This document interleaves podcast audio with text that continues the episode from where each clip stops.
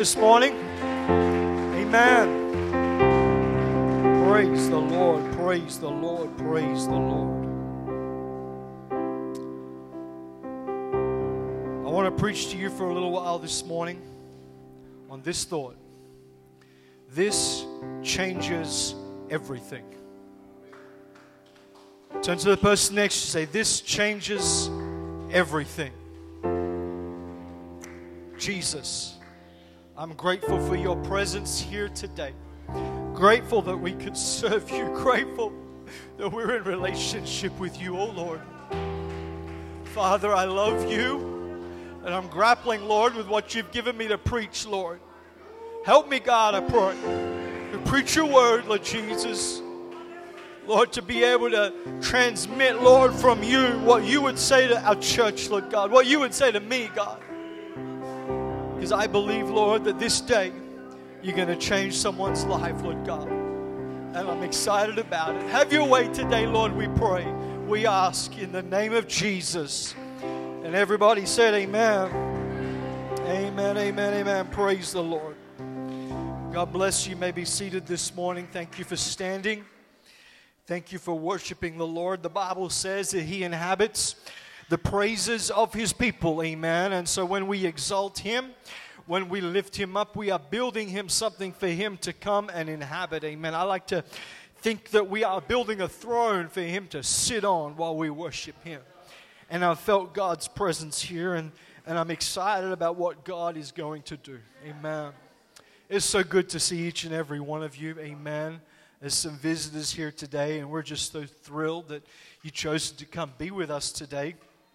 At Hope Divine Pentecostal Church, our mission is to reach, make, and belong. We will reach our world with the gospel of Jesus Christ. Amen. That is why we are here. We want to reach our world. We will make disciples. Amen. Disciples that are just real people following God. Not some pin-up model that does everything right? But disciples, people who have real lives but follow Jesus with all of our heart. And we want to create a community where people belong. It doesn't matter what walk you've come from, what your background is, whether your parents are black, white, yellow, green, purple, or blue. You're welcome here in Jesus' name. Amen. We want this to be a place where people can belong. Reach, make, belong. Turn to the person next to you and say, reach, make, belong. That's what we're about. Hope Divine Pentecostal Church. Praise your Lord. I want to preach for a little while this morning on this changes everything. The phrase, and I will get to the scripture, don't worry. The phrase, this changes everything, is one that is used when something has occurred that completely changes the paradigm of normal life. Completely changes the way you look at the world. Completely changes your understanding. Completely changes the way you approach life. It is a realization that something momentous has happened. This changes everything. Everything. For something to change everything, it means that not only will things never be the same again, but it also means that we cannot go back to the way that things used to be. There's just no point, because the way that things used to be were not as good. The way that things used to be were not as effective. They were not as efficient. By way of example, this morning, on December the 17th, 1903, near a town called Kitty Hawk in South Carolina in America, the Wright brothers built and flew the very first heavier-than-air aircraft, flying a powered aircraft with a gasoline engine and two propellers, 260 meters, only 3 meters above the ground.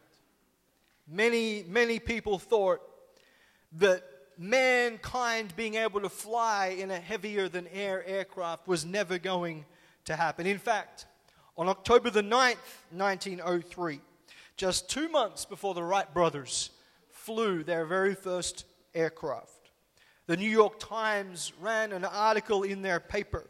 It was an editorial, and it said this, and I quote, "It might be assumed that the flying machine which would really fly might be evolved from the combination and continuous effort of mathematicians and mechanics approximately 1 million to 10 million years of work. They were saying mankind is not going to fly for another million years. It's going to take that long to work out how we can do it. And yet just 2 months later, the Wright brothers flew. Today, we fly aircraft all around the world 120 years later without even a thought. Most of us probably just shut our eyes and go to sleep during the safety demonstration. We didn't even think about how crazy it is to get inside a metal tube that's heavier than the air and fly through it. We don't even think about it. You could imagine the Wright brothers after that first flight looked at each other and said, "This changes everything. We're not going to go back to the way we used to travel. We're not going to go back to the old way of doing things." On September the 28th, 1928, a scientist who was known to be very messy, a bit like me, very messy, came back from holidays and found that a mold had grown in his petri dish on the one that he'd forgot to close the lid on. He'd carelessly left it open. And that mold was producing an unknown substance that destroyed all the bacteria in his sample around it. Alexander Fleming had discovered the very first antibiotic, bacteria killer.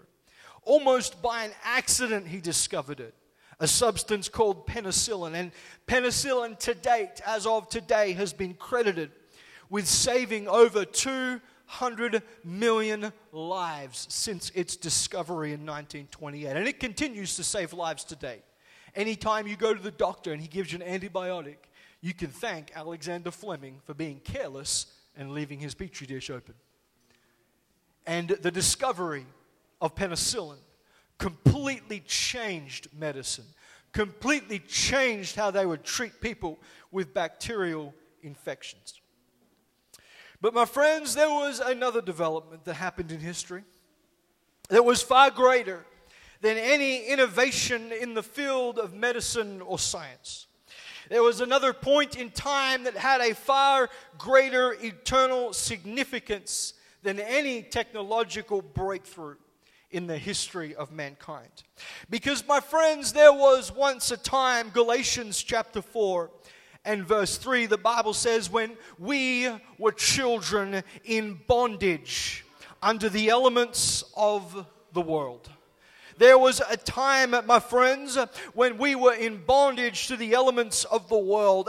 And the way Paul is phrasing it in the Greek, stoikoiho kosmos, elements of the world, he's suggesting to his readers that they actually knew that they were in bondage.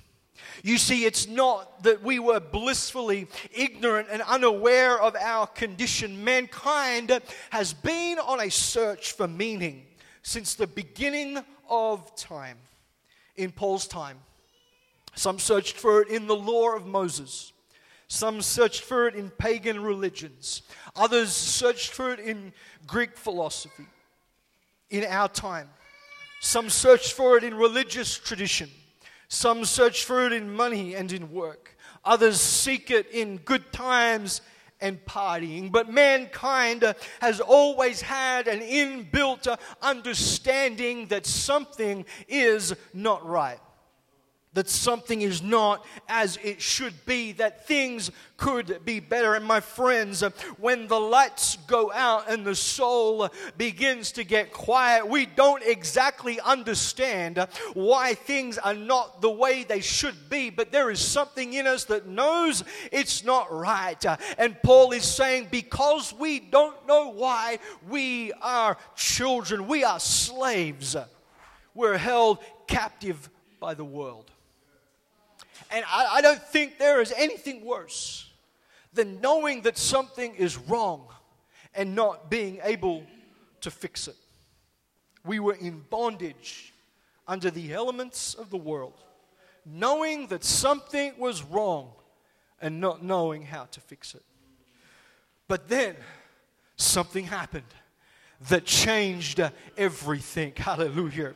Something happened that changed our paradigm, because Paul writes, But when the fullness of time had come, God sent forth His Son, born of a woman, born under the law, to redeem those who are under the law, that we might receive adoption as sons. Oh, my friends, hear me well now. There was a time in history where God says, now is the right time. Now the fullness of time had come.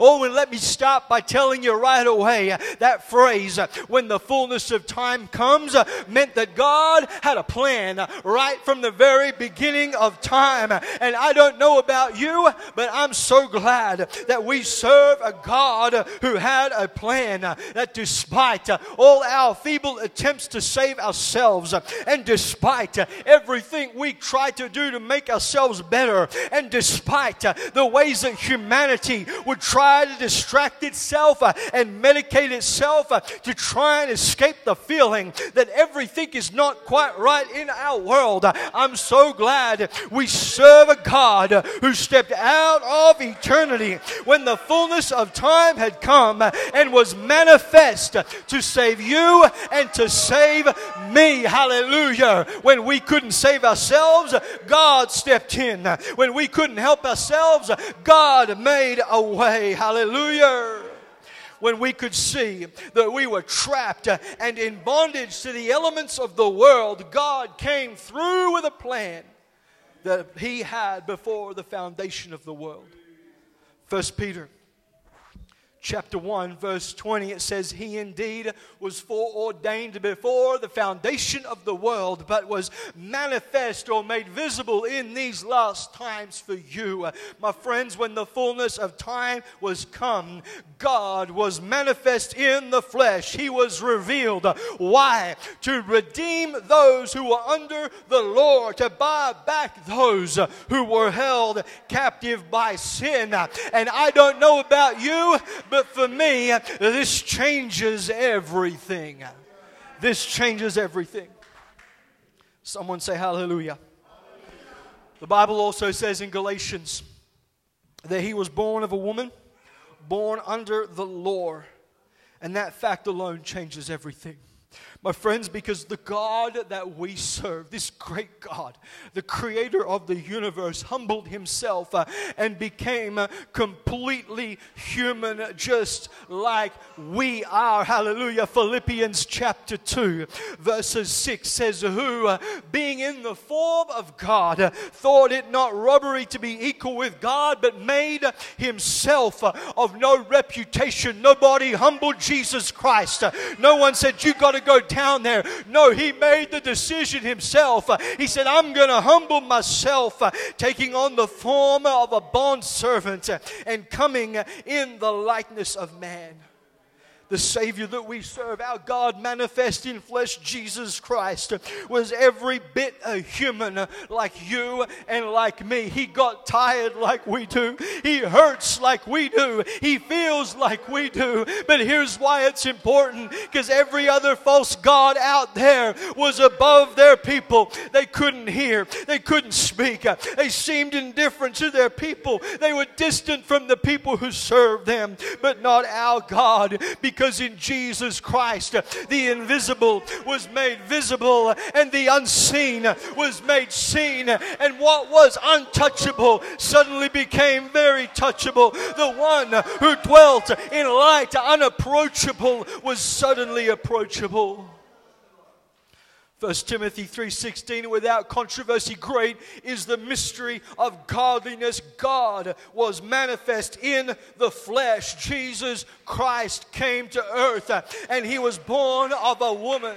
And that changes everything, because the Bible says in Hebrews chapter 4 that we do not have a high priest who cannot sympathize with our weaknesses, but was in all points tempted like we were, yet without sin. Oh, my friends, hear me today. The person who's struggling, the person who doesn't know how to take the next step, the person who isn't sure what tomorrow's going to hold, Jesus Christ knows what you're going through. He sees your struggles. He sees your weakness. He sees your failures, and yet He is uniquely qualified to represent us because He was one of us. First Timothy chapter 2 and verse 5 says, there is one God and one mediator between God and men, the man Christ Jesus. Don't lose sight of the fact that he was a man. Don't lose sight of the fact that he knows what you're going through. Don't lose sight of the fact that he understands, because he was one of us.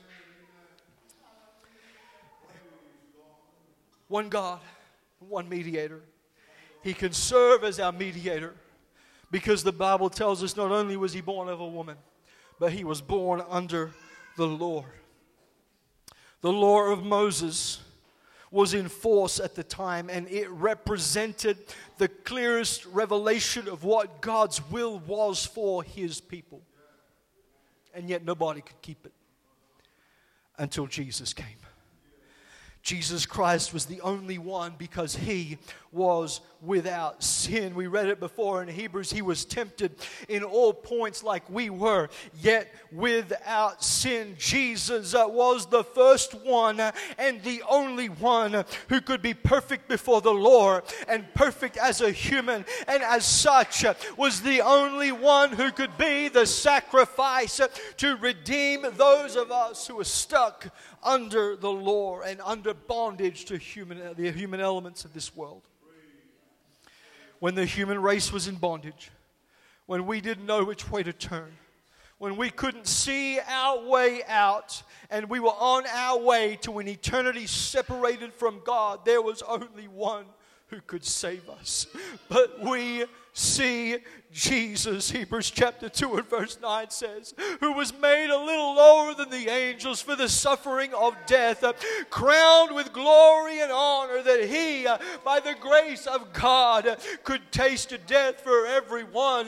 The cost of your redemption and the cost of my redemption was the blood of Jesus Christ, the only one who could and the only one who would. A lamb without blemish and without spot paid the price for you and for me. And my friends, this changes everything. What does this redemption give us? Sure, it gives us freedom from the slavery of sin. If that's all it was, I would rejoice in that. Gives us an eternity with Jesus. Yes, I love that too. And if that's all it was, I'd love that as well. But there's something so much more that God had in mind. Galatians chapter 4, where we started reading, verse 5, it says, to redeem those under the law, that we might receive the adoption as sons. And because you are sons, God sent forth the Spirit of his Son into your hearts, crying out, Abba, Father. Brothers and sisters, the blood that Jesus shed for you and me does not just wash us from our sins. His blood does not just mean that we're holy and righteous. No, it means we are adopted by God. We have received adoption as sons and daughters of the Most High God. On the cross, what Jesus accomplished for us was far greater than just a change in status. No, he accomplished a change in relationship. We were enemies, now we're his sons. We are distant, but now we're his daughters. Now, my friends, we can be in covenant relationship with our Father. A change in relationship is what Jesus accomplished, and this changes everything. Galatians chapter 4 verse 7 goes on, says, therefore you are no longer a slave, but a son, and if a son, then heirs of God through Christ. This changes everything. We're no longer a slave with no rights of adoption. We're no longer slaves with no rights of inheritance, but we are sons and we are daughters of the Most High God. We have not just been set free, but we've been adopted. First John chapter 3 verse 2 says, beloved, now are we the children of God, and it has not yet been revealed what we shall be. But we know when he is revealed, we shall be like him, for we shall see him as he is. My friends, that's the inheritance that we get from being the sons and the daughters of God. That one day the trumpet's going to sound, the clouds are going to split open. Oh, we're the children of God right now, but we're still waiting for our inheritance. And when that trumpet sounds, the church will be gone, and we'll be with Jesus forever, rejoicing around the throne, worshiping him. adopted as sons and daughters. What Jesus did for us completely changes the dynamic between us and God. Where before we had no access to God, now in Hebrews chapter 4 and verse 16, the Bible says, "Let us therefore come boldly to the throne of grace, that we may obtain mercy and find grace in the helper." We're adopted. We don't have to cut ourselves off from the presence of God. We're in covenant relationship with Him. He wants to hear from His children. He wants to have us before His throne. He wants to hear from us. Come boldly before the throne of grace. Where before we could not come before the presence of a holy God. Therefore, brethren, Hebrews chapter 10 says in verse 19, having boldness to enter the holiest by the blood of Jesus, by a new and living way which He consecrated for us through the veil, that is His flesh. Oh, my friends, hear me well. We are His sons and His daughters, and we have access to the holiest places of God. We can be in His presence like nobody else can, because we have been adopted. Because we are the sons and daughters of the Most High God. We are in covenant relationship with Him, and He is a covenant-keeping God. This is what He promises His sons and daughters. Hebrews chapter 8 and verse 10, this is the covenant I will make with the house of Israel after those days, says the Lord. I will put my laws in their mind and write them on their hearts, and I will be their God, and they shall be my people. In covenant with God, because of what He did for us, this changes everything. This changes everything. As I get ready to close this morning, why don't we all stand? Here is my question for you today. Does this change everything for you? No, keep it going, bro. Does this change everything for you? Because of what Jesus did, because He came, because He lived, because He died for you, because He rose again, we can be in covenant relationship with God. God has done everything He can possibly do to open up the way for us to be in relationship with Him. But does that change everything for you? Where before the way was closed, now, my friends, the way is open. When we were doomed to be slaves to sin for the rest of our lives, in bondage to the elements of the world, now we can be free. Now we can be washed clean. Now we can be restored. Now we can be part of the kingdom. Why? Colossians chapter 1 verse 13 says, He has delivered us from the power of darkness and conveyed us into the kingdom of the Son of His love, in whom we have redemption through His blood, the forgiveness of sins. Does this change everything for you? Does this change everything for you? How do we identify with this God who has done so much for us?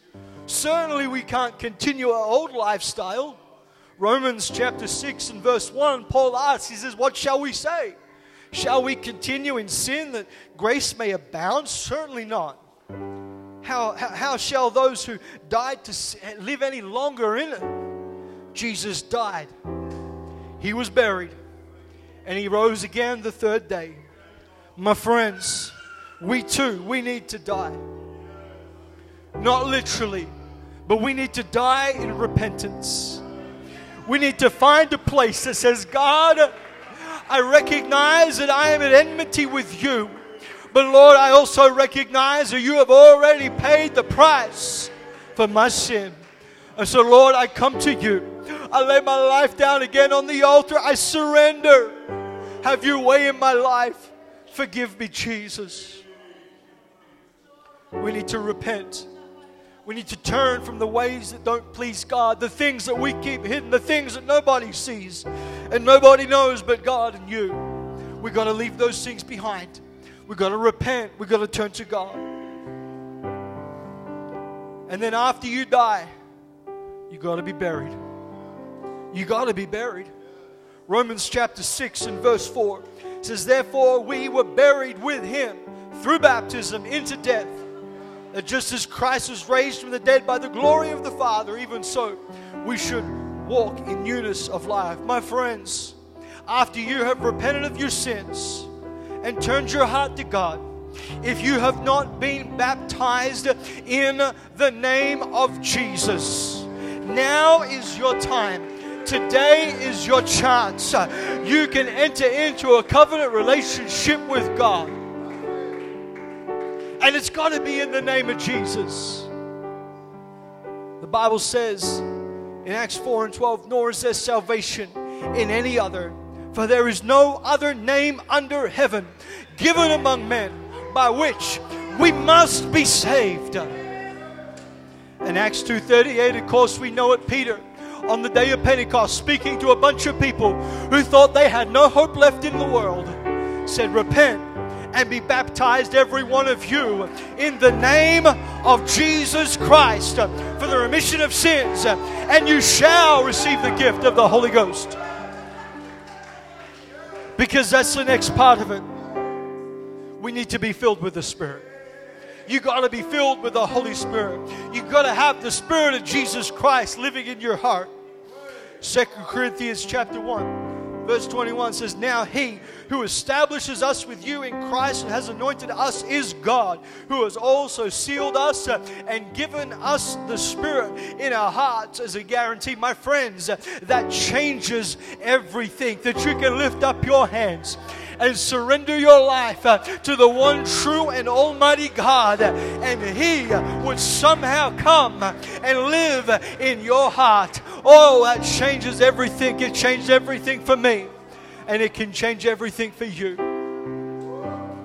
I feel the presence of the Lord. I know God is working on some hearts right now.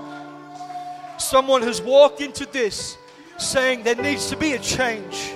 I'm here to tell you, I got the change you need, because this changes everything. The gospel of Jesus Christ will change and transform your life. Hallelujah. What Jesus did on the cross and what Jesus did for us opens up the way for us to enter into relationship with him. And so this morning, every head bowed, every eye closed, as this